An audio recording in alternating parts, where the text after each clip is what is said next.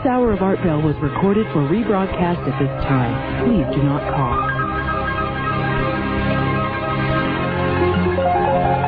Welcome to Dreamland, a program dedicated to an examination of areas in the human experience not easily nor neatly put in a box. Things seen at the edge of vision, awakening a part of the mind as yet not mapped, and yet things every bit as real as the air we breathe but don't see. This is Dreamland. Indeed, Sunday again, Dreamland on the air. It's going to be quite a program this evening. I'm Art Bell, glad to be here. We've got yet another new station joining the Dreamland network.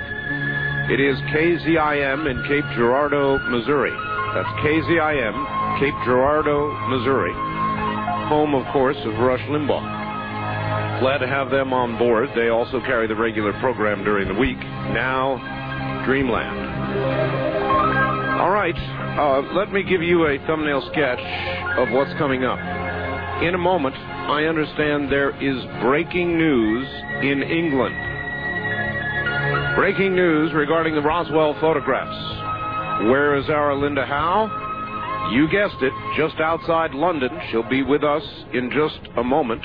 Uh, and she has a guest with her, George Wingfield, who has now seen 30 minutes, 30 minutes of the autopsy uh, film. So uh, look out for that. Coming up following that, uh, Robert Morningsky. Honored to have Robert Morningsky with us. And if we're lucky, uh, Linda Howe will be right here. Linda, are you there? Yes, Art. Can you hear me clearly? Uh, you know, so, sometimes, Linda, I swear we get a better connection when you're in uh, England than we do when you're in Philadelphia. so is this clear tonight? Clear as a bell. All right. well, I want to say to our new Missouri uh, listeners that the fourth annual Midwest UFO Conference in Springfield, Missouri is on September 9th and 10th, and there is a number for tickets. Uh, this has been a wonderful conference. Susan Bedell has been an organizer there for the last uh, three or four years. And if it's uh, if we can, I'd like to give a phone number uh, for people get, who, who could contact Susan Bedell because I think this is a very good conference, worth attending. Uh, it's area code 417 882 6847 in Springfield, Missouri. And that will be September 9th and 10th. And it's good to know we've got another station in Missouri. Yes, it is. Uh, Linda, where are you in England, actually? In Peterborough, uh, north of London, about an hour. Uh, drove here to meet George Wingfield about halfway, coming back from the Sheffield English uh, Conference, which was held this weekend by the British UFO Research Association, known as Bufora. And one of the main subjects was the controversial alleged autopsy of a non human being first introduced to the public by Ray Santilli in London on May 5th. And with me is George Wingfield an English researcher who spoke with us on Dreamland at the Seattle MUFON conference and who has now been talking with Ray Santilli about new developments in this story. And he, George, attended this conference where Santilli screened a little more than 30 minutes of the black and white footage of both an autopsy and pieces of debris from what is now described as a crash site near Socorro, New Mexico, not Roswell. George, can you describe for us what you did see this weekend on film? Well, on film, I saw the autopsy sequence, which I'd already seen on May the 5th in London.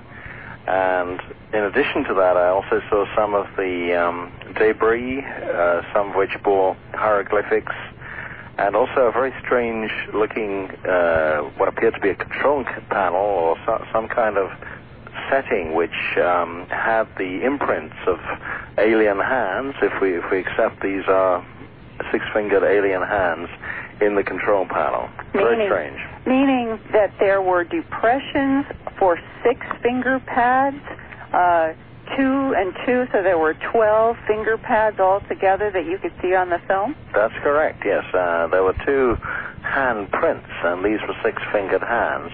Beyond the fingertips were um, what appeared to be buttons, uh, which uh, there were two rows of buttons in semicircular arcs beyond the fingertips, and there were a number of grooves.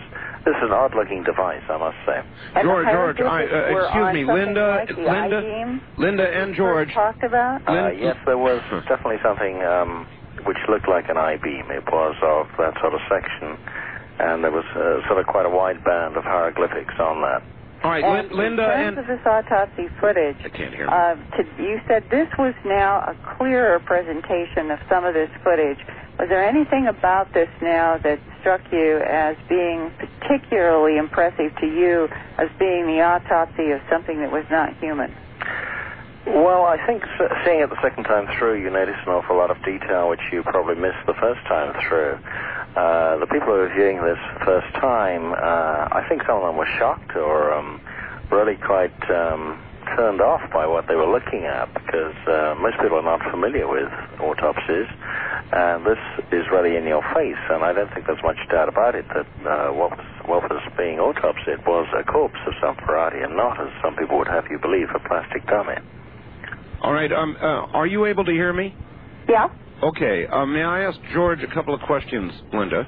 Okay. Uh, George, um, the apparatus that you were describing, the control board, um, was this sort of a a piece of wreckage, or were you looking at uh, a larger part of a craft? I don't quite understand. No, it was a piece of wreckage. It was, um, it appeared to have been broken off, and it was part of some console, maybe something of this kind. Wow.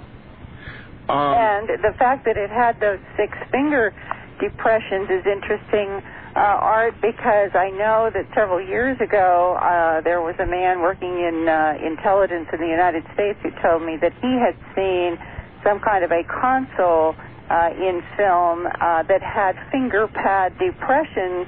And I always had uh, the idea that it was the four long fingered hands that we've had described all these years perhaps the truth is that there is something about these six fingers that uh, is uh, a reality, and we've all been thought or been told that it was something other than that. All right. Well, this seems to be a big turnaround, and uh, all of a sudden, I'm sensing that both of you now feel this footage is the real thing. Is that correct? Well, can I, can I make my position clear? I think it's too early to make a definite decision on that, and, and I still hold back. I still sit on the fence until some more research has been done, and that the cameraman has been properly questioned about um, about everything that went on in his story. Now, I do have the details of his story, which I'll go through here. It shouldn't take too long, but the detail is fascinating and rather shocking, in fact. And I'll also say that at this conference in Sheffield, Michael Hesemann uh, spoke, and he has put more research into this than any other UFO researcher. I've worked quite closely with him. Yeah, Michael Hesemann is from Germany, uh, Art, and has been a publisher of several books and articles concerning the crop circles and other aspects of UFO research, and he has really gotten into the investigation of this Ray Santilli film. Go ahead, George. Uh, Michael Hesemann recently, that is in, in July, uh, went out to New Mexico and he did quite a lot of research, including a visit to the site which the cameraman uh, clearly indicated was where this crash had occurred, which is, I think, approximately between 15 and 20 miles southwest of Socorro, New Mexico. In the plains of St. Augustine. That's right, and it's um, off on the end of a dirt road, about 10 miles off the highway, uh, down towards the south from the road which leads from uh, from Socorro to Magdalena, for those of you who know that part of the world. I can say some more about this later, but let me just make um, Michael Hesemann's position clear. He spoke, he gave an absolutely brilliant lecture this afternoon in Sheffield, which had, uh, you could have heard a pin drop because people hung on every word. And as I say, he's done a lot of research here. He said, this film may be, may very well be authentic. I don't say this film is definitely the real thing. I only say that everything we checked out, checked out in favor of it. Indications that it might be a hoax did not check out. We have more indications that it is the real thing than we have against it. And that is a remarkable statement. And what is it that the cameraman himself has released as his own story about how he came to film this this uh, remarkable uh, footage? Well, let, me just uh, run roughly through the cameraman story, and I'll put a few quotations in here because I have the words in front of me. Uh, the cameraman was in the military from 1942 to 1952. Despite having polio as a child, he managed to join the army uh, Army Air Force uh, as a cameraman. He worked exclusively as a cameraman in intelligence capacity, and he had top secret clearance. Um, he filmed such things as part of the Manhattan Project and the testing of the Trinity site in New Mexico. On July, on June the second, um, 1947, he was ordered by General McMullen to uh, take part in a special project, which was to film a crash that had occurred in New Mexico, and he was to go directly to it. He flew from Andrews Air Force Base near Washington with 16 other officers. Um, he flew to Wright Field, where he picked up uh, more men and more equipment, and he then flew on in a C-54 to Roswell, New Mexico. Uh, immediately they got there, they uh, put all their uh, equipment in trucks, and they drove out into the desert. And they drove for several hours uh, towards Socorro, passing by the uh, Apache Indian reservation on the way. Um, they then drove from Socorro towards Magdalena, and they turned 10 miles south on a dirt road until they got to a dry lake bed. This area was completely cordoned off by the military. And despite um, uh, despite a command he received from uh, General Toohey in Washington, D.C., in, in, addition to General McMullen, uh, saying this was the crash of a Soviet spy plane, it was quite obvious this was not a spy plane. According to his account, there was a large disk on its back, and there was heat still radiating from the ground around it. Uh, there, there, were debris and some with hieroglyphs on uh, scattered in the area. Um, there were strange beings, which he described as freaks, lying beside the craft. Now, this is very similar to the Barney Barnett story, which appears in Stanton Friedman's book. Um, Barney Barnett came across uh, a disc somewhere on the plains of St. Augustine um, in the Socorro area, and he saw a number of alien creatures lying beside it. So this is lining up with that particular story. Um, he says strange beings, obviously from another world. Uh, large head, dark eyes, no hair, six digits. This, uh, I'm quoting him now, this was made all the worse for the screams of the freaks, that's what he called them, uh, that were lying by the vehicle. What in God's name they were, no one could tell. But one thing was uh, for sure. They were circus freaks, creatures with no business here. That's his expression. Each had hold of a box, which they kept hold of with both arms close to their chests. And just lay there uh, crying, holding these boxes. This is a very shocking account, and it's a brutal account, and uh, I think we have to really think ourselves back to the 40s, where we just gone through a world war. This was the era of Auschwitz, the era of Hiroshima, and behavior towards things which are not apparently human was not exactly very sympathetic. Mm-hmm. Uh, he says the medical team was reluctant at first to go near the uh, the freaks, because of the freaks. Uh, but if some were injured, they had no choice. Uh, he says, once my tent had been set up, I started filming first the vehicle, then the debris. At about 6 a.m., it was deemed safe to move in. These creatures, according to his account, have been left lying there for goodness knows how long. I mean, it might have taken him anything up to 24 hours to get down from Washington. Uh, this makes it very hard to believe this story. I, I mean, when I first read this, I thought this account is totally incredible. I cannot believe what this man is saying. But uh, anyway, read it through. I think um, the brutality is something which um, is totally possible in the circumstances.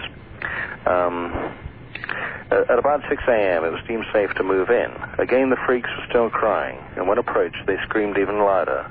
They were protective of their boxes, but we managed to get one loose with a firm strike at the head of a freak with a rifle butt.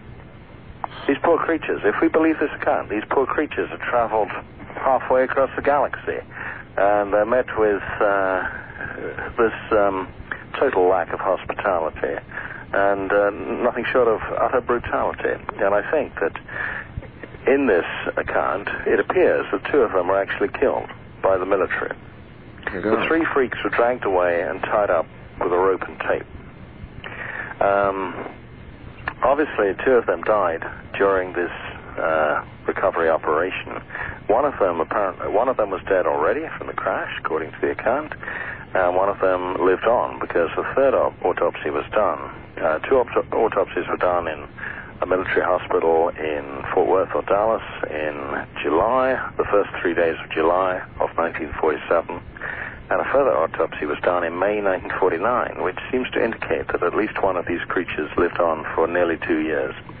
He says the um, the craft and the debris were eventually uh, put onto a flatbed truck and move, uh, moved away and taken to Wright Patterson or Wright Field, as it was then known. All right, listen. I want to story. I want to stop you both right now, and I want to. I'm, I'm going to put you on hold for a moment. This is too important to leave. I have some things I must get done. Okay. So please, everybody, just wait where you are, and we'll be back to you.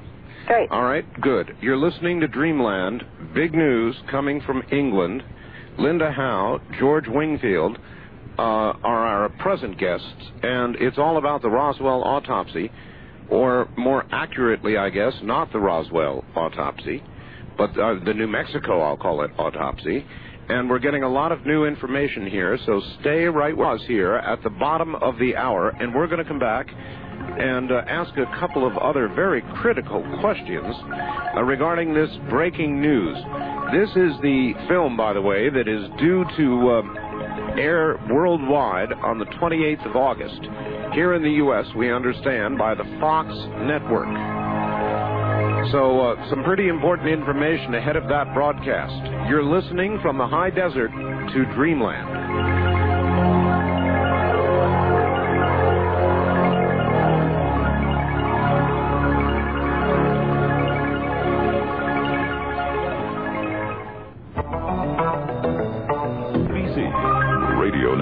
Is. I'm Art Bell. Good evening. Back to uh, Linda Howe and George Wingfield in just one moment. North American Trading has a straight out simple offer for you. Uh, they'll send you a copy of a brand new Senate, Senate bill that ought to put a chill right down your spine. This is a real Senate bill introduced uh, and about to be acted on that would establish a new form of money in this country, actually two of them. One for use inside the country, one for use outside the country.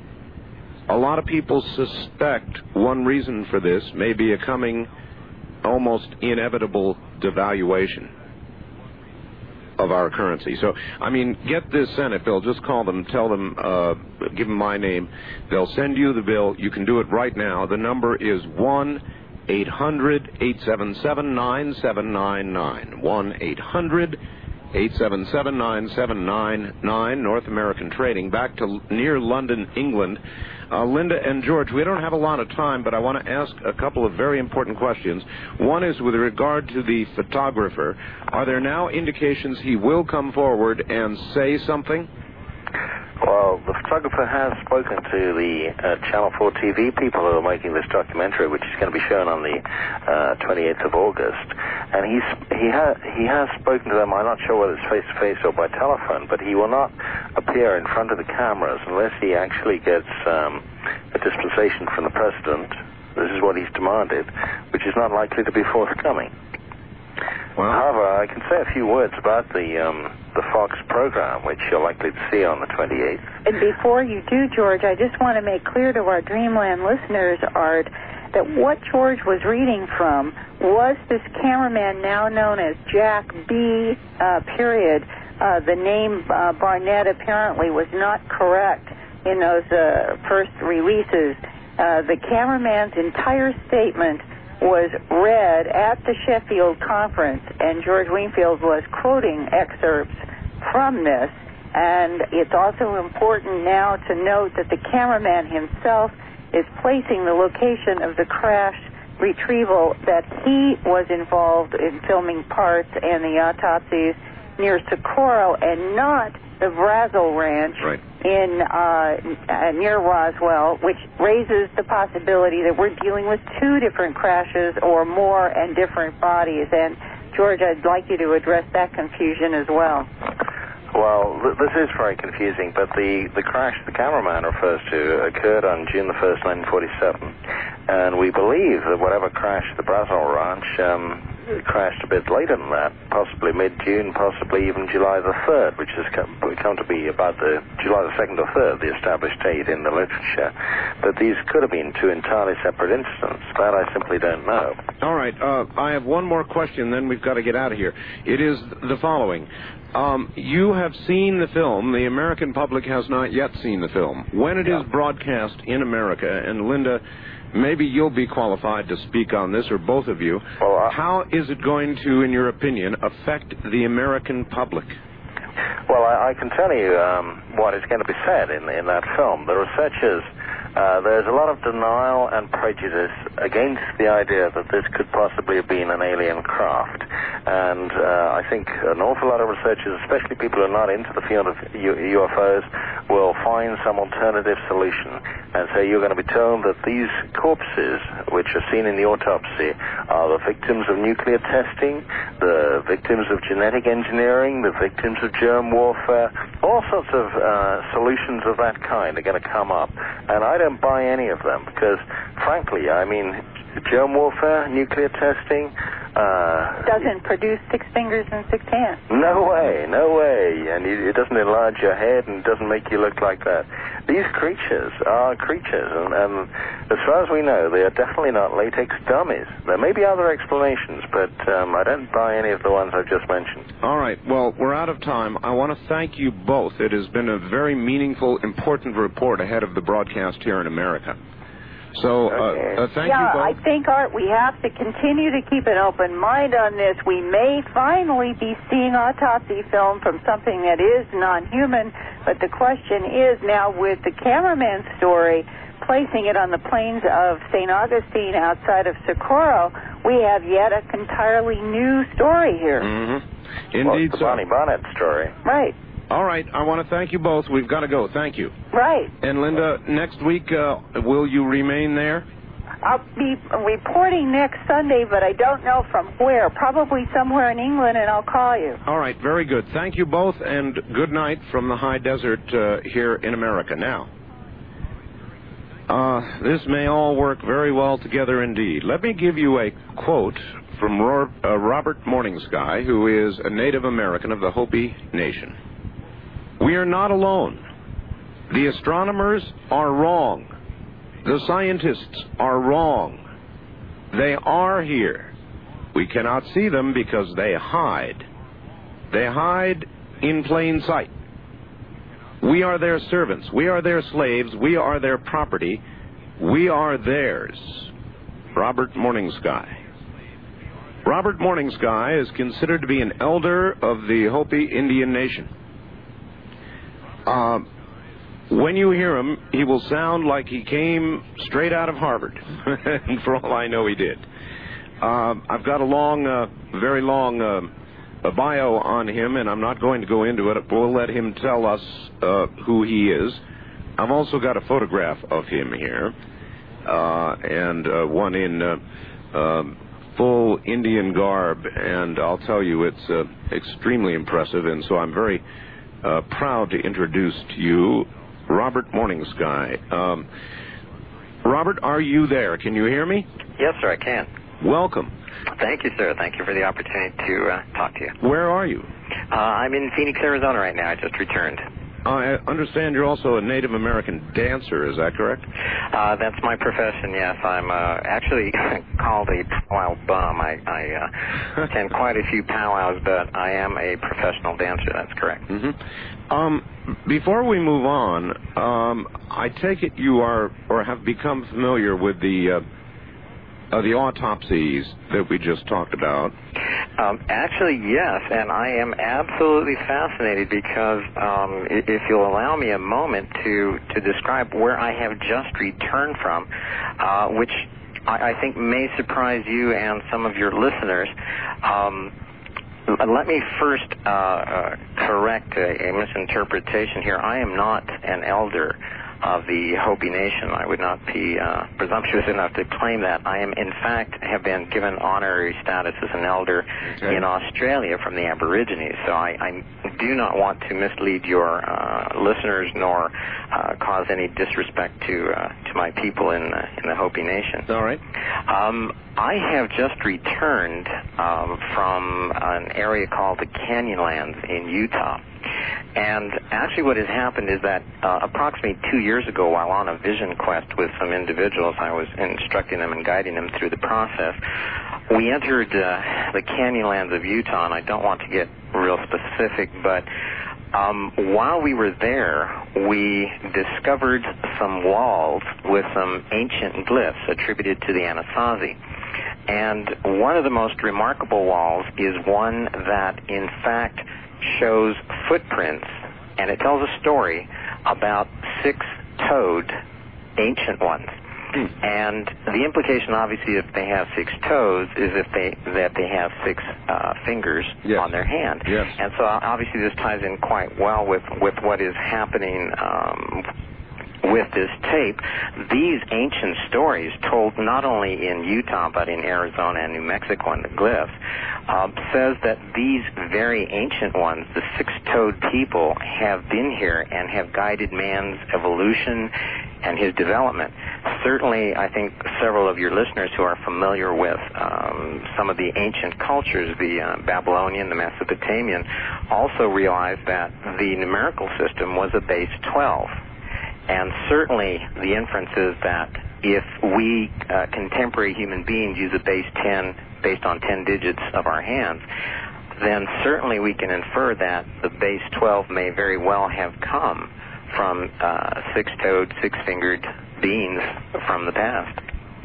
So I find this report absolutely, absolutely confirming some of our research, which actually deals with ancient cultures, but now uncovering uh, in this film that we have some video um, evidence of uh, 12-fingered, 12-toed individuals. So I'm fascinated. I love this. It is remarkable. Yeah. Um, one other area that I know that you've looked into um, is crop circles. Now, Linda Howe is generally considered to be the world's expert on crop circles, and uh, crop circles seem to be almost hieroglyphic in nature, or at least as indecipherable in many cases. And I wonder what you would have to say about crop circles. What have you discerned from what you have seen?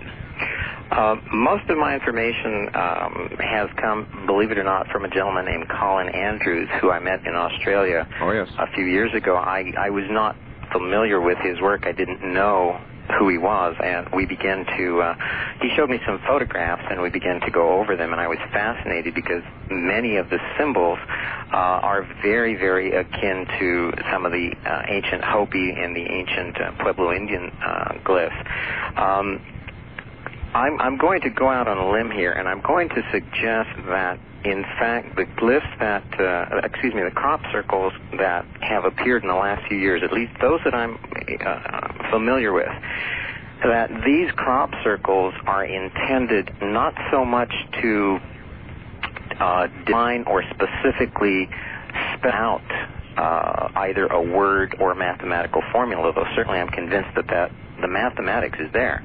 But I believe that virtually everyone who looks at a photograph has some sort of an inner feeling that they recognize it, that there is something there. Mm-hmm. And I believe, I'm going to suggest that these crop circles are intended to evoke ancient memories. Um, I believe that we are being sent signals designed to try to wake us up to our distant past. Uh, certainly, some of the, the crop circles appear to be coming from Mother Earth herself. Um, and I'm not going to say that this is a written language she's trying to express. These are outbursts of internal energy, essentially trying to uh, warn we uh, inhabitants that she's in pain, that she's having some difficulty. But uh, by and large, the the very elaborate designs I have seen, I, I really do believe are intended to evoke memories, to make us remember, uh, or at least try to get us to remember uh, that which we have forgotten. Uh, there have been sightings of uh, UFOs or unidentified objects above or near the formation of crop circles. Um, and what you seem to be suggesting is that it's not an external source like that, but the Earth itself. Well, actually, they're they're both. Actually, I some of the simpler ones, the round ones, the the uh, simpler shapes, do come from Mother Earth. However, the more complex ones are being, uh, I believe, manipulated and created by. Um, I'm not sure I want to go out and say discs, but from a slightly further distance, and I I believe that these are.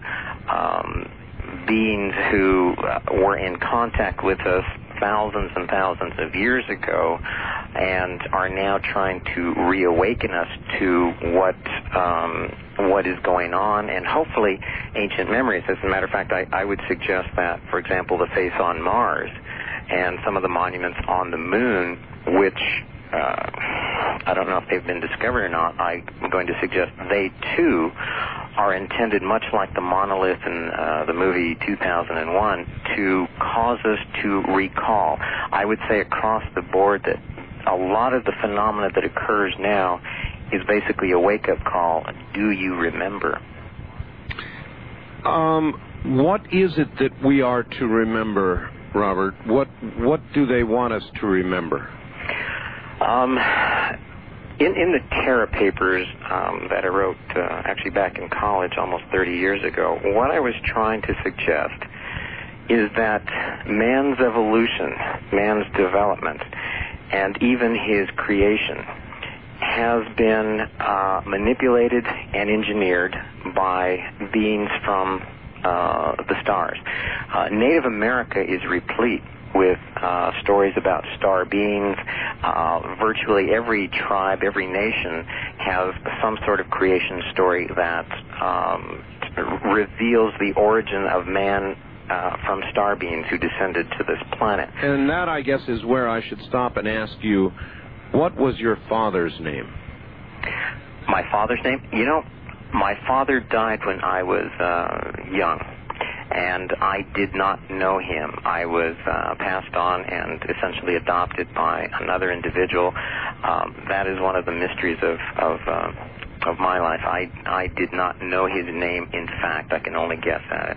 Then your adopted uh, uh, father, his name. I, I read in the beginning of the Terra Papers uh, that an individual. I guess I'm going to have to resort to that.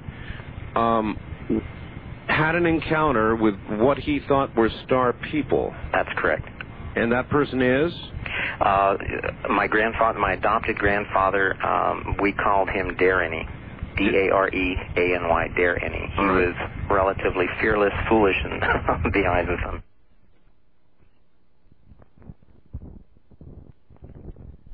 Um, in the sense that he seemed to have no fear, he would he would confront situations where perhaps uh, wiser people might uh, walk away from a difficult situation. He would confront it fully. He had no fear of death, and uh, uh, you know, a, a brave person can certainly be called foolish by some, and maybe admired and respected by others. Uh, Dareny essentially meant he was willing to um, not necessarily dare, but to accept virtually any challenge. He was not he was not an unwise man. He always uh, took calculated risks, and so I was very proud of him. But a lot of people do consider him, uh, or did consider him a renegade, considered him uh, a very uh, foolish man. At the same time, as I said, I'm very proud of him. Hmm. Uh, he told you stories, didn't he? Yes, he did.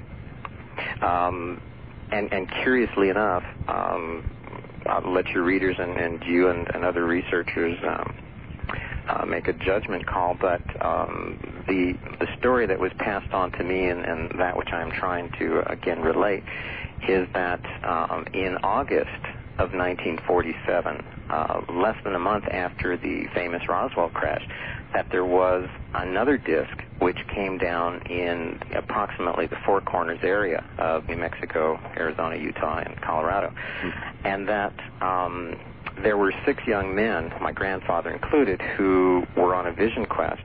Uh, they witnessed the the uh, falling of the disk and um, went to the crash site. And while going through the wreckage, they discovered um, an, a live being. Um, they took him, the being, with them to their camp. And um, there, over the course of uh, a few months, uh, they were able to nurse him to reasonably good health and then began a communication between the six and this star being. Uh, Robert, hold it right there. We'll be right back to you. My guest is a Native American of the Hopi Nation. His name is Robert Morning Sky. More in a moment. Just about anybody who's anybody knows the way to make money is to have it. Yeah, but there's more. You've got to know how to invest it, when to invest it, timing it. Uh, it is your belief, and the belief of the Hopi Nation, is it not, that our Earth, that which we walk on, is a living entity. Is that correct? That's correct, yes, sir. Living in the sense. Living in, in, the, in what sense? uh, living in the very same sense as mankind. The the arrogance, I believe, and this I speak only for myself, but the arrogance of the civilized world and the civilized man suggests that uh, life only uh, is to be respected if, if it is similar to our own. Um, planet Earth, Mother Earth, is no different in its makeup than mankind. I mean, Mother Earth is neutrons, electrons, protons. I'm trying to give a scientific description here, and so is man. Uh, the difference is the way in which these minute particles are put together. Mother Earth simply has the particles constructed in a fashion that mankind simply refuses to acknowledge as, as life. Um, I, I find man arrogant, even in the description a moment ago of the uh, Santilli tapes and what happened to uh, those extraterrestrials. I mean, if we are going to uh, treat uh, beings from another place in that fashion, and then we treat Mother Earth in the fashion that we do, I, I find man highly arrogant in in believing that he is the the supreme being and refuses to acknowledge uh, rocks, trees, plants, and animals as uh, living entities. Um, if I can uh, explain, in in the Hopi world there are uh, figures that are called kachinas. We believe that they represent the essence, the soul, the spirit of everything that w- which is around us. Um, when they appear, for example, in the mesas or in the villages they appear just as you and I do as human beings with a slightly different face, a slightly different head. All right, Robert, I am uh, Robert, I've got to interrupt. Uh, when we come back, I am going to read you what you are going to consider to be an extremely egotistical facts. And uh, I want you to respond to it. So relax a few moments. We'll be right back to you. My guest is Robert Morning Sky, a Native American of the Hopi Nation. And this, from the high desert, is Dreamland.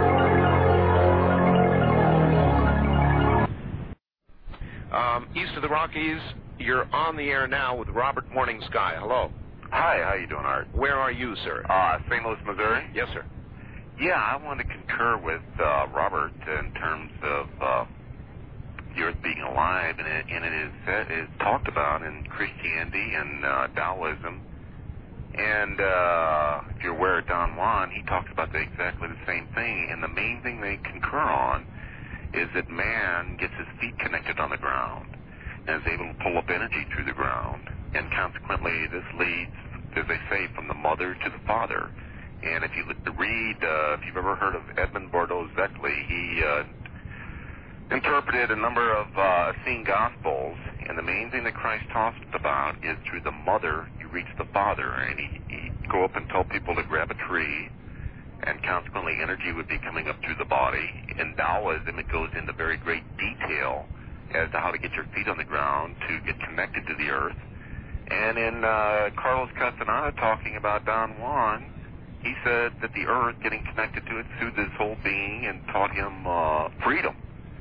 And and when you talk about the earthly mother being the mother of the universe, that's not true. If you look at Taoism, they say it's yin and yang uh, even in um, in all religions, to talk about God as the unspeakable. The energy that uh, comes forth from that is, if you look at uh, Indian religion, it's uh, Shiva and Shakti, and it's an interplay between male and female, or just opposites that create creation. That is not the creator itself. That comes from the creator. And you can look at it, uh, whether it's Hinduism or Vedanta or uh, Christianity. That's all true. And you might believe me, if you just look at these things, if you talk about appreciation of the Mother Earth, it's a matter in terms of all these religions. I can give you the name of the books and wherever you want to look. Well, that's all right. We're going to it's have to getting connected to the ground. All right, we're going to have to hold it there. Uh, I take it, Robert, you concur generally with that. Um, yes, and again, I, I do want to clarify that I, I do not in any way wish to portray that the creator of the universe is a female. Again, let me clarify, it is the creator of earth and man that the Hopi say is a creator. The creator essence is given generally a, a masculine uh, uh, role, but in fact does have a female counterpart. There, there's a fine distinction in, in what I did say. But I do generally concur with what you have said. Absolutely, yes, sir. All right. Uh, maybe we can squeeze one quick one in. Uh, you're on the air with Robert Morning Sky. Where are you calling from, please? Uh, California, Art. All right, real quick. Uh, Mr. Morning Sky, from what I understand, you're saying uh, what the cycle is about ready to happen. Is that because of some malevolence on the part of mankind, or is it just a normal cycle of nature? I hate to attribute it to nature. I would simply say that it is a, a, a natural part of the rhythm of the existence in our universe, and that's very simplistic. Uh, again, hesitate, but uh, it, man is not causing it. Man just happens to be at that cusp where the change is going to occur. It is part of the natural rhythm of the universe. That's something. Um, all right, Robert Morning Sky, stay right there. Um, he's our guest. And what a program it is. Dreamland. If you want to order our newsletter, get through 1 800. This hour of Art Bell was recorded for rebroadcast at this time. Please do not call. From the Kingdom of Nye, you're hearing Dreamland with Art Bell. To participate in the program, call toll free 1 800 618 8255. 1 800 618 8255. First time callers, area code 702 727 1222. Or the wildcard line at 702 727 1295. This is the CBC Radio Network. It absolutely is. One more time, please, with emphasis. Our newsletter that is going to have a remarkable photograph of a comet called Hale-Bopp out beyond the orbit of Jupiter, taken with a 90-inch telescope in the next newsletter. The newsletter price is getting ready to go up. At this moment, you uh, may subscribe at the present price of $29.95. It's going to be going to $39.95. That is a one-year subscription. Don't let it go. Get on the phone now and keep at it until you get through. The number is 1-800-917-42 781 800 917 4278. Still time to get the edition with the photograph of the comet. And in a moment, uh, what I, pro- I promise you is going to be a remarkable segment with our guest, Robert Morning Sky, the Native American of the Hopi Nation, because I have the person who sent the fax, Steve, from Santa Barbara, on the line. He sent another one. This time he sent a phone number, so I called it. Steve is here. The uh, one of the more remarkable. Now back to Robert. Robert, are you there? Yes, sir. All right. This fax very interesting. Uh, dear Art, Gordon Michael Scallion has stated in one of his newsletters, quote, shortly in 1996 or 7, a great gathering of elders and young heart-centered warriors shall convene in the southwest. Here prophecies of old and new shall be revealed, brought forth by both women and men. Please ask your guest if he knows of any plans. When? Where? Um, again, hesitantly, yes, I am aware.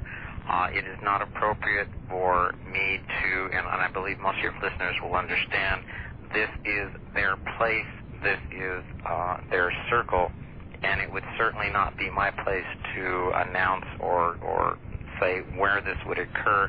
This uh, properly belongs to the elders who are holding the circle. So I, I can only say, uh, yes, I do, I am aware, but it is not my place to, to speak of those things.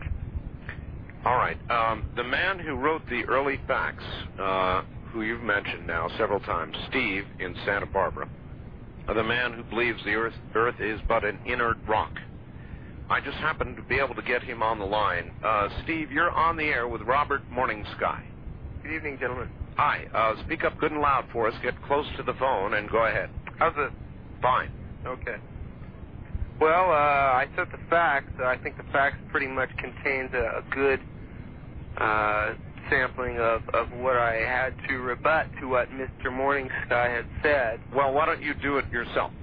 Well, I I will condense it real simply. Mr. Morningstar, I still say that you presented no cogent argument to me in any form whatsoever that the Earth is alive. If you want to maintain that the Earth and the universe and atoms are somehow powered by mysterious forces that we do not yet understand and that life as we know it, organisms fit within that, I'll accept that argument, but you've still presented nothing to me to say that the Earth is relative to a living organism in its ability to metabolize, to reproduce, and to survival, maintain its survival, and have its survival instinct based on active activity. Um, okay, I can only respond with two very brief comments. One, I suppose what is at issue is the definition of what is living and alive. I do not believe that what we human beings have either put in encyclopedias or in dictionaries as a definition, I do not believe that that is appropriate. And secondly, I, I absolutely agree. I don't believe that there is anything I can ever say or do. I don't believe there's anything that you will ever see that will persuade you, and I respect that. And uh, you know, I, I am not here to convert. Um, I believe that you have presented your position quite well. Uh, hopefully, I uh, have done the same. And the best that either one of us can do is to hope that uh, listeners and, and whoever we speak to um, simply hear our story, and then they need to make a choice. Mr. Morris, sorry, you know, I kind of find it a little arrogant of you to assume that I have uh, very limited perception, that I couldn't possibly feel what you feel, the great mysterious power within this universe. I'll, I will vision quest with you anytime, anywhere in the world. You name the date and the place, and I'll fly there. I'm open to amazing possibilities. You don't know what's happened to me in my lifetime, so you certainly can't make conclusions about my perceptions. And if you want to say that all you've done is, I feel, is present a suggestion that what we think of as life is, is, is not quite what we what it could or should be. That life contains more than what we think it is. And again, if that's what you think, say so, but don't say it's the same thing that makes me greater than a bowling ball because we're both a compilation of earthly material, silicone, water, whatever matter you want to put into it. We're all atoms and molecules in the end run. But what is it that makes me greater than my bowling ball? What is it that gives me intelligence? What is it that gives me the ability to perceive my universe, register it, and communicate it with others of my type? And, and it's still, you presented nothing to say that the earth is alive, merely that what we consider alive is, is much greater, that all the wonders of the universe are actually contained within living. And I still assert that you really are claiming that the earth is speaking. You even said earlier that the earth is hurting. Those were your words. And that probably the answer to why it's hurting is contained within your book that you're trying to sell tonight. Well, as a matter of fact, uh, Steve, that's a little unfair. I'm going to get him to promote his book because he hasn't even said a word about it. So I'm going to make him say a word about it in a moment, Steve. That that comment was uh, a little rough, I thought. Oh, it's accurate. Well, uh, it's not accurate uh, because he's not been peddling his book. I'm going to make him peddle it uh, here in a little while. Um, so, as a matter of fact, uh, while we're on the subject, uh, we'll get to that. But would you uh, like to respond one more time uh, to Steve? Uh, if I were to respond to Steve, I would say it sounds to me like he is searching, like he is hurting, and um, I, think that I share your view uh, Robert, uh, and it's something that you feel uh, at a very deep level, or you don't, I guess. I, I want to thank Steve for you know presenting his his um, thoughts and, and his perceptions um, and and his reality. Um, I will simply allow his statements to stand on their own, and uh, what I have said to stand on uh, its own. Um, I again do not believe that I will ever be able to show Steve um, what I would consider to be a truth, and I, I recognize that. I understand that. I, I choose not to participate in in a, either a name calling or a put down of philosophies. Uh, I'm I'm a storyteller. I'm simply presenting a story. Uh, if he chooses to reject it, that, that's quite all right. I'm not going to try and persuade him. If uh, others can look around them and uh, see what I see, um, that's quite all right too. So I would say I would allow Steve's words to uh, stand on their own, and I would allow uh, my own words to stand on my own, and, and allow the rest of the world to make their own decision. Well, his were presented with kind of a tinge of anger, um, perhaps in reaction to what he senses may be true, but uh, just does not want to accept. People frequently react, I notice, in these arenas with uh, anger. Now, I'm going to do um, exactly what I just said I was going to do, and anyway, here's the facts. Art, be sure and get the information about his workshop lecture in the Seattle uh, area that he's holding within a few weeks. He mentioned this, but I've not gotten any information, phone numbers or addresses or anything. Be sure you get it. So let's get it. Um, where are you going to be in Seattle and so forth? Um, I have been very fortunate that uh, I have been invited up to uh, Seattle and Yelm, and uh, I'll be in Mount Shasta all within the next couple of weeks. Uh, my appearance schedule, uh, again, I've been very fortunate. I, I can only at this point, since the list is, is quite lengthy, uh, I do have a contact number that, that individuals can call either for existing lectures and workshops or if uh, they would uh, care to invite uh, or ask for us to participate um, later on in the program or whenever, I can certainly give you the, the uh, a contact number. Go ahead, give it give it on the air. Um, the uh, contact number is in care of the uh, Terra Project. It's area code six zero two nine nine six six three two four. Um, they can call that number. We can mail out uh, the schedule. Uh, we are booked between here and uh, the early part of next year. They can also get information on um, a, a book and some uh, other information that we're, that we are uh, publishing. And again, we're simply trying to present a story that is most certainly based in Native America and uh, but I believe it applies to uh, the contemporary. I do not choose to try to persuade anyone, but simply tell a story, and hopefully it fits in with what they see is going on around them. All right.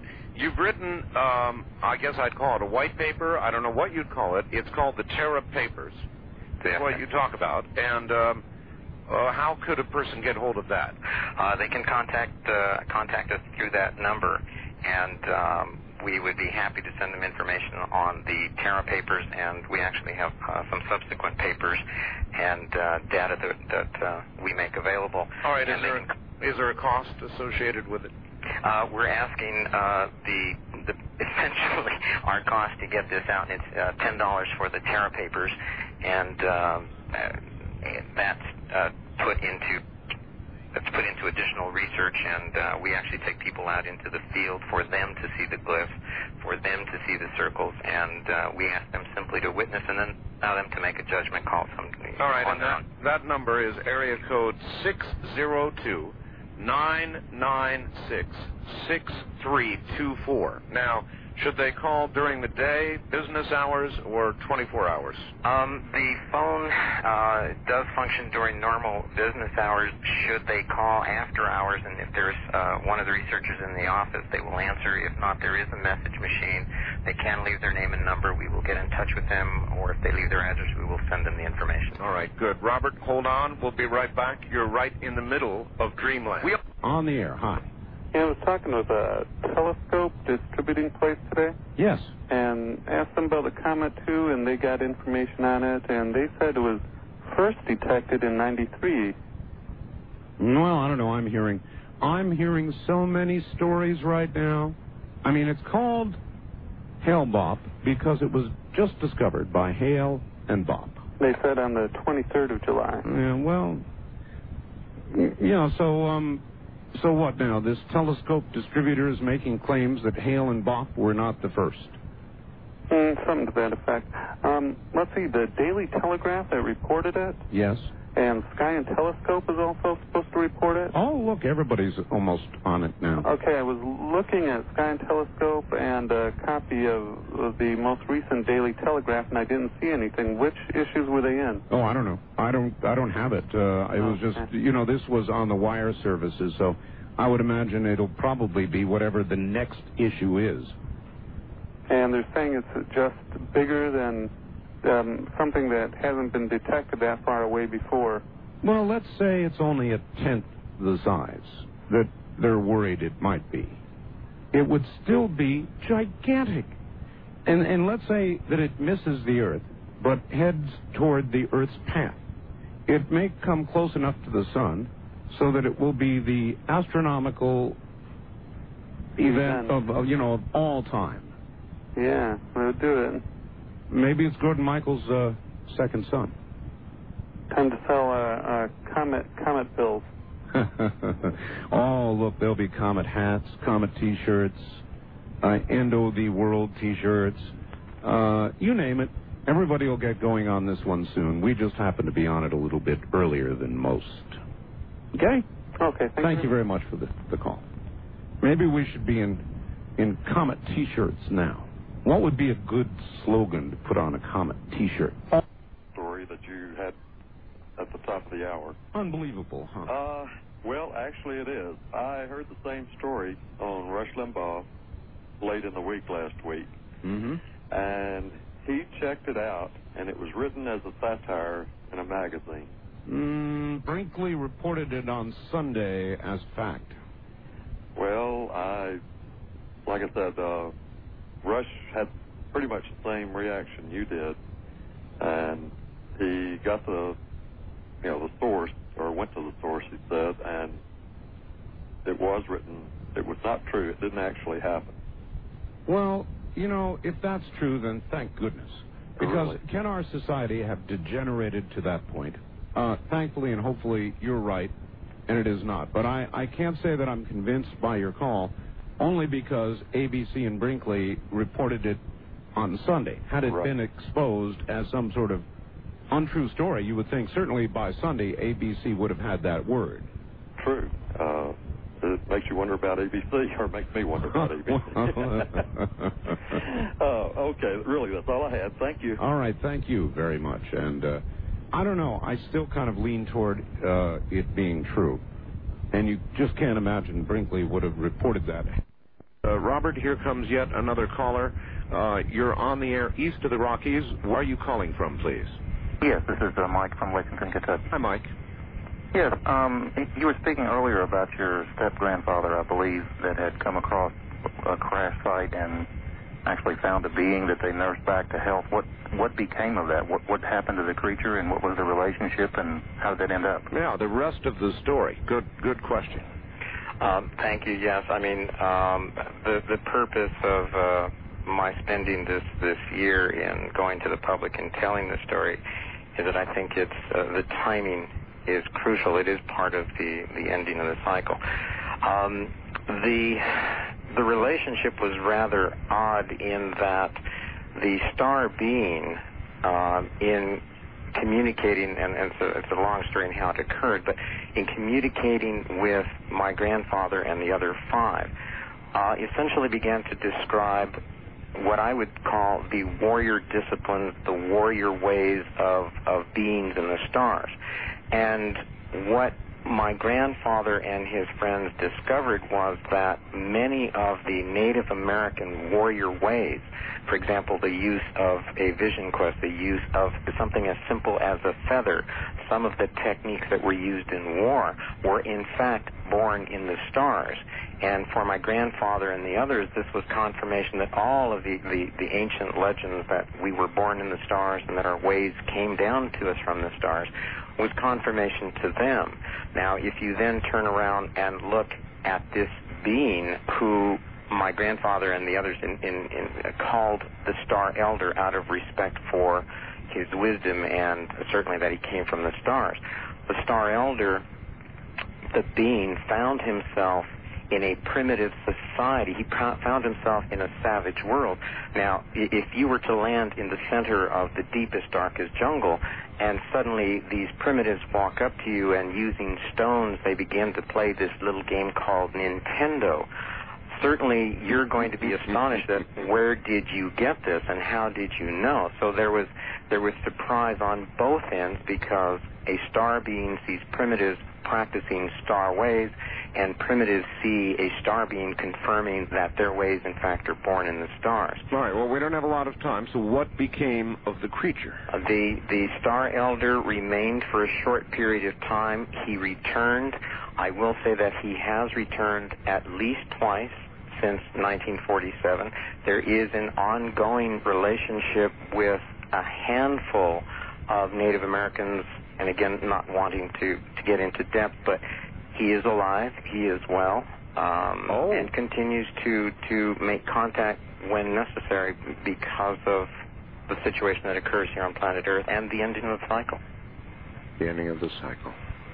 You know, uh, I wish I didn't believe that uh, somehow. I worry about the ending of the cycle. Uh, Robert, you seem to be prepared for it, rejoicing in it, and uh, I wish I could uh, adopt that same attitude, and maybe I need to study more.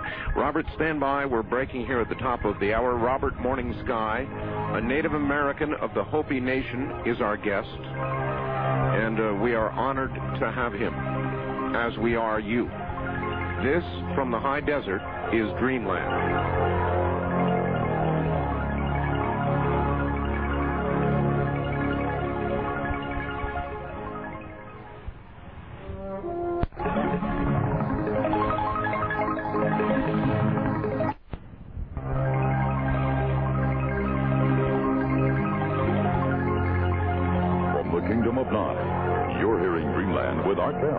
To participate in the program, call toll free 1 800 618 8255. 1 800 618 8255. First time callers, area code 702 727 1222. Or the wildcard line at 702 727 1295. This is the CBC Radio Network. It absolutely is, and I want to repeat this announcement. It's a really a big one. We have a new image of the Hale-Bopp comet. Uh, and I want to thank Paul again in Houston for getting it to me. Thank you, Paul. The image was obtained, so that you know, from Kitt Peak using a uh, Steward Observatory 90-inch telescope. A Loral 2K times 2K CCD was exposed for 30 seconds while the telescope tracked Hale-Bopp. It is a very serious image, and we want to give credit properly to Dave Harvey and Steward Observatory.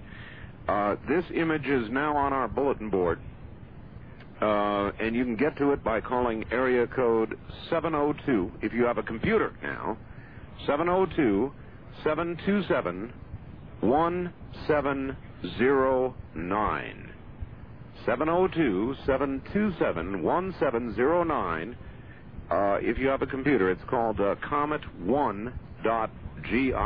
Now, if you don't have a computer, it is, I, I can tell you because I sent it personally uh, by computer to the publisher who will have it in the next newsletter. Along, I might add, with, uh, uh, with the image of the crystal skull, Max, and a photograph of my studio, the one from which I'm transmitting at this very moment. You can get the newsletter. It's $29.95 a year, and how you could possibly wait any longer, I don't know. Every month it gets bigger and better, and we're going to keep putting this kind of information into it. The number to order the newsletter right now, and you uh, just please keep trying, 1 800 917 4278. 1 800 917 4278. It's called the Art Bell After Dark newsletter, and I think that would be uh, uh, certainly an appropriate title for it.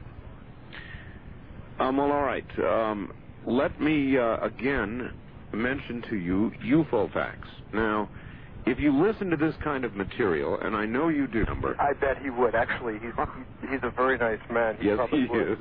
Um, so I just want to mention one other thing. There's it's got 300 photos in it. Yes. And it's it's it took us forever to put this thing together. 12 countries and and a lot of film, and I think that people might enjoy looking at it. Um, and if anybody has some strange ritual facts or ideas or anything that could help me in my quest for uh, sort of a, a universal field theory of, of ritualism and mythology, um, they can send it to care of Llewellyn. Um, I answer all my letters, and I love to hear from people who are also involved in these kinds of things.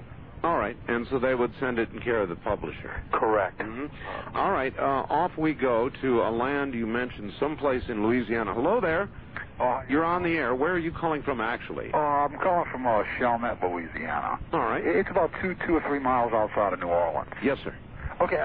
All right. I just uh, first of all, let me say I really enjoy your program. Thank you. And uh, I listen to you every Sunday night. Well, what what station would pick you up in Morrow, Mississippi? Do you know offhand? I, I don't even know where that is in Mississippi. Oh, okay. I, I have stations there, but I, I you know. You do? Yeah, I sure do, but uh, but I'm not familiar with uh, exactly where where that is. Is it anywhere near? Uh, well, I, I can't go through the list. Okay, that's okay. you'll hear us. That's okay because I, you know, I just, I just wanted to let my son know because he wanted to tune in too. I see. Okay. Right. Thank you very much. All right, sir. Thank you. I guess no specific question. Hey, your your voice is heard everywhere. If that's not magic, I don't know what is. it is kind of magic, actually. It is. It's magic. A hundred years ago, they would have they would have said it was unbelievable magic. They'd have burned me with you. Probably. Uh-huh. I suspect we're kindred souls. Uh, probably. First time caller line, you're on the air with Denny Sargent. Hi. Hi. Uh, my name is Diane. I'm calling from Moraga, California. Hey, Diane. And my question is, uh, Mr. Sargent, do you have any books or resources that you would recommend in addition to your own on Um, this subject? absolutely. Um, I, I am by no means the greatest author in the world. Uh, I, I, as I said in the beginning of, of my book, I stand on the shoulders of giants. I would recommend um, Eliade, who's written numerous books on mythology. Uh, I'm going to give you some authors. I would recommend um, Carl Jung, especially his his his real basic book that's for everybody called Man and His Symbols. Oh, yes. Um, yeah, I'm sure you. That one's wonderful. Exactly. and and um, I recommend, uh, of course, um, um, uh, blah, blah, blah, I'm losing my mind now. Uh, Joseph Campbell, and, and his video series is fabulous. Okay. Uh, and any of his works are, are fantastic. Okay. Um, there, there's some other people like Erich Neumann who people are not too familiar with. Uh, he wrote a book called The Great Mother, which is a survey of goddesses thr throughout history, which is fantastic. And and this is a new, this is a relatively new field. Um, it, it's kind of a mixing of psychology and, and anthropology and history. Mhm. And, and I'm trying to take it a step further into the field of ritual.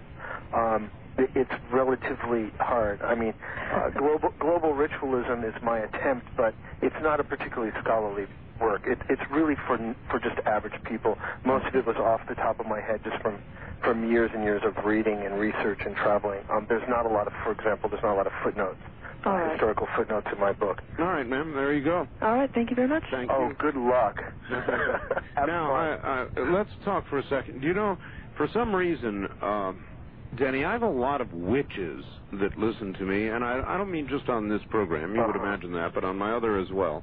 And I'm constantly getting faxes from them. Now, is not witchcraft um, full of every sort of ritualism? It's it's rich in ritualism, is it not? I've, I've met num- a number of witches. I've been to a number of pagan and witchcraft circles in America and uh, pagan circles in all different countries around the world. And uh, what witchcraft is is um, in spirit, it's a continuation of of pre-Christian European paganism. Uh, historically, there's not a lot of, of of actual stuff that has been continually practiced. Most of it, what it is now, is a, a kind of revival of of the faith um, of European paganism. But um, what you're what you're finding is that a lot of witches and quote unquote New Age people, and a lot of people who are listening to your show, what they're doing is what I call eclectic ritualism. Uh, the whole second part of my book um, is called eclecticizing or eclectic ritual, and and this is a movement that that I'm seeing and I think the witches personify that. Uh, Wicca or witchcraft personifies that really well.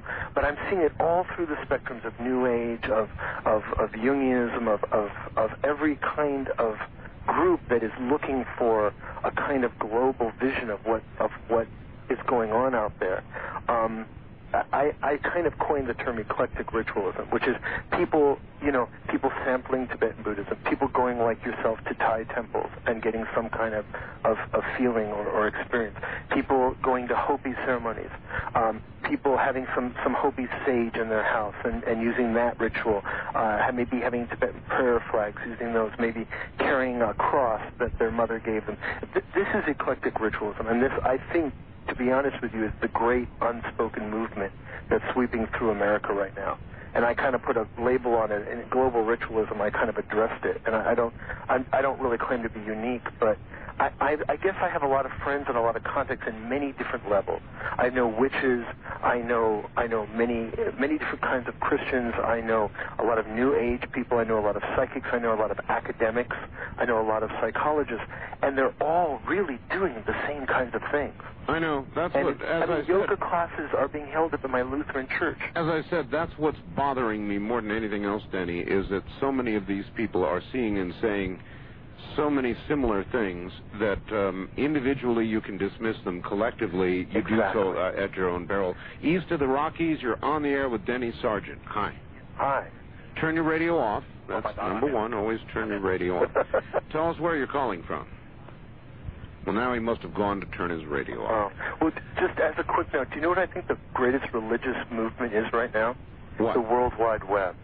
Oh, I do. Oh, Because re- religion means, re- the root of religion is the, the Greek word religios, which means to relink. All right. Uh, having said that, and not wanting to expand on it, caller, are you there? Hello, caller. Hello? Yes. Yes, you're on the air, sir. Okay, hi, this is Mike, uh, Detroit Lake, Minnesota. In fact, the madness that you mentioned earlier will come to an end, but I also have to say that my heart, uh, it, it hurts, it, it pains to think that there will be those, because they refuse to look around them, they, they cover their eyes with blinders, are not going to be able to see what is going on. And I can only suggest that the, the comet, the eclipse, and, and what is going to occur between now and its appearance, I would suggest that we just let it speak for itself. And, and if it if it doesn't seem to speak with the thunder, uh, I, I would be surprised. Hmm. Here's uh, one other fact seems relevant. Um, Art, would you please ask uh, your guest if he is aware of Terence McKenna's time wave? It is a map of time derived from the Chinese I Ching, or a book of changes, and claims the end of time to be December 21st, 2012, from uh, Pam and Jeff in Eugene, Oregon. Um, thank you. I no, I am I'm completely ignorant of that, and uh, again, can only suggest that it is a major coincidence, or again, we just simply allow it to speak with it. Hello. Good, after- good evening, Mr. Bob. Good evening, sir. Uh, Where are you? excuse me? Where are you? Fort Smith, Arkansas. All right. Uh, I'd like to ask your guest if uh, he made the comment that the creator of the universe is female because of the white buffalo that was born and it's born female. Correct? Uh, no, not exactly. What I what I said was that in the Hopi way, the creator of Earth and man is a female. In fact, the creator of the the universe is Ta'iowa. It has several different names, but is in fact a male essence. And so, uh, just a slight uh, distinguishing of, of what I said earlier. Does that help you, caller? No, uh, well, my point was going to be made there, but um, if is uh, your guest familiar with Jeremiah chapter 44, verse 15 to 27? No. No. And uh, I'm, I'm, I'm afraid I can't give you an opportunity uh, for him to become familiar at this moment. West of the Rockies, you're on the air with Robert Morning Sky. Hello. Hi. Where are you, sir? East of the Rockies? Where? Boston? You're Boston. Well, you're on our West of the Rockies line, so thanks for the shot. Um, first time caller line, you're on the air with Robert Morning Sky. Hello, how are you? Fine. Yeah. Turn, turn your radio off, sir. Okay. And uh, please also tell... Yes. I'm calling from Memphis, Tennessee. All right. First time caller. Yes, sir. Yes, first of all, I think uh, Robert and his grandfather both are right on the money. Thank you. And uh, I have to ask you, though, um, have there been any, uh, let's say, a meeting of the mind, so to speak, between the um, medicine man and that being? I'm not sure what you mean by meeting of the minds. Uh, the, the being that was on the uh, in the uh, Hopi Nation, did he talk or communicate with the medicine man? Yes. Well, uh, uh, I don't want to imply that all medicine men, but a handful, and, and literally less than a dozen. Wow, that uh, that is indeed remarkable. All right, a lot of people trying to get hold of you, so we'll just keep moving. East of the Rockies, you're on the air with Robert Morning Sky. Where are you, please? Madison, Wisconsin. Yes, sir. Thank you very much for having him on, Art. Sure. Uh, Robert, you know, we in the Western tradition uh, have been raised with pretty much pitiful preparedness for the upcoming events. I mean, the meek shall inherit the earth is about all we've got to rest on. And I'm wondering, number one, do Hopis believe in reincarnation? And if so, what uh, do Hopis believe they should be doing to prepare for this versus what can the rest of us do to get ready for this besides uh, maybe go and live in the woods and try to be self-sufficient? Okay. Uh, again, I, I, I do not want to speak for the Hopi Nation. That is not appropriate. But again, in drawing from Hopi tradition, um, reincarnation, as I believe most people uh, speak of it, um, says that in essence, uh, what you do in this life dictates what will occur or what your life will be like when you return to this planet uh, in the future. Uh, the difficulty with with that concept is that the Hopi do not generally uh, believe that reincarnation demands a return to this planet. In fact, you could end up on a far distant star. You could end up on a planet in, in, in another galaxy, perhaps in another universe. The simplest explanation uh, of Hopi transmigration, the, the changing of, of planes of existence, simply says that um, if you are a chief on this earthly plane, that in going through the door to the next existence, that you will be a chief in that plane. So, in that regard, yes, what you do here does dictate what you will do there. Whether you will be punished or elevated in, in, in, in essence uh, depends on your wisdom as opposed to an outside agency judging. Um, I'm sorry, and, the second part of the question was, what does? I'm sorry, what was it? It, has to do with what we can do to prepare. For example, I, I wonder whether all the Hopi will be gathering at the third mesa, and uh, where are all of us uh, lousy white folks supposed to go? Oh no, no, I, I would never use the, termino- the terminology "lousy white folk." But you know, it, curiously, there is a story that uh, in this end cycle that there will be a messenger who returns from the heavens. He is known as Bahana, and in fact is known as the White Brother. Some literally interpret this as a uh, a white-skinned brother, but again, in referring back to the white buffalo, I would say that this is the pure essence of a brother, and can only uh, speak for myself and say this is the uh, the presence of a star being. I, I I'm not sure I can attribute this to the star elder that my grandfather's familiar with, but certainly it could be the precursor to the visit of another star being. Um, I would only suggest that in order to expand one's uh, awareness, uh, one has to toss away the blinders. If I can take a moment and, and hopefully in this analogy explain it better. Um, if you see a bear, you may ask one individual, "What do you see?" and this individual will say that this is a giant, a gentle, compassionate beast of nature. And uh, if you were to ask another being, uh, another person, they would say, "Well, this is a, a nasty, rotten, evil carnivore." Now, the question that I would uh, suggest is, which is the truth? Capital T H E. Is it the gentle beast is the, the carnivore. Um, I can only, and very briefly suggest, one individual's truth is that it is a gentle beast of nature. The other individual's truth is that it is a carnivore. What I am going to suggest is the truth is the bear, which has no, uh, it does not care what others choose to label it or see it as. It simply is. And in the workshops we conduct and when we take people out on the quest, what we are trying to say is you need to set aside all your experiences, all your judgments, all your learning, and simply open your eyes to the bear. And you will see that at times it is gentle and at times it is not. We need to um, in the workshops I've, I've been approached and say, oh, we need to learn, we need to uh, gain greater wisdom.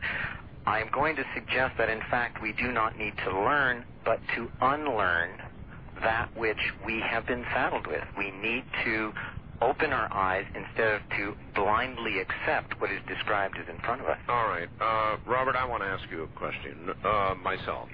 The, uh, it's about the nature of our soul. Obviously, the Hopi believe, as we believe, there is a soul, something that lives beyond the physical body. Uh, from your description, it sounded like reincarnation, but not quite. You seem to believe there's a big cosmic bowl of soup, sort of containing not just multicultures, uh, but multi-species, uh, and that one might uh, come back, as you said, on a very distant, very distant star. Is that right? That's correct, sir. Um, I, I can only suggest, and it's probably dangerous in a very brief period of time, to say that there is out there an essence of which we have been born, whether one chooses to call it God or some other uh, title, I'd leave that to the individual.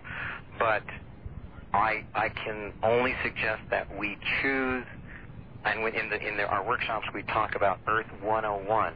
Uh, we have chosen to experience life in on this plane some of us choose to be males, some choose to be females, some choose to be doctors, lawyers, attorneys. I mean, there are numerous things.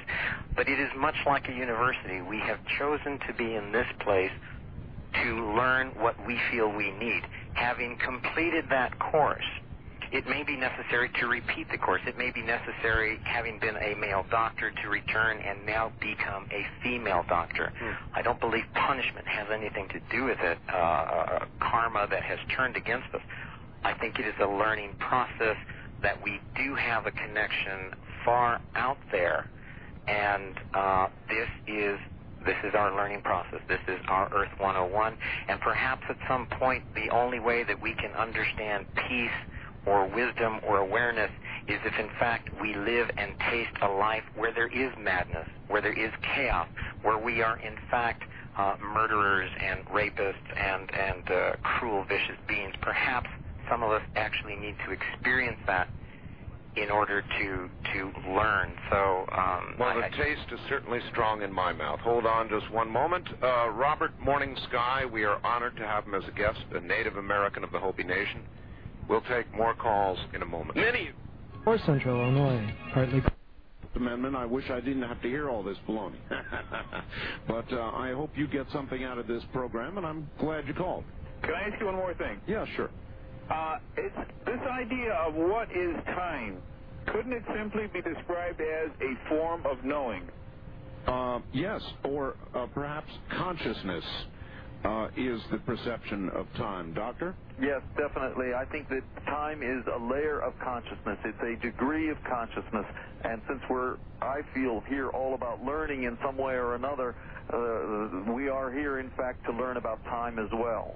Oh, good, good answer. First time caller line, you're on the air with Dr. Snow. Hi. Hi, Art. This is Carrie from Monterey, California. Monterey, beautiful place, yes. Very much so. Um, doctor, when one has what one would call deja vu, those moments where you um, think, I have seen this before, or even moments where you can consciously remember um, seeing something that you know is going to happen and then it does Sure. shortly in your life. Is that a part of future progression? Uh, yes, it is. Or uh, the deja vu often is a, uh, in a sense, a past experience coming back, an echo of somewhere you may have been already, and you recognize it again. The kind of precognition, which is the uh, second form, frequently comes when um, your mind which at, at different levels of consciousness can go outside of linear time, uh, shoots forward to present to you an event or, or a feeling, an emotion, or sometimes even a face of an individual that will be an, an important player in your learning process in your life.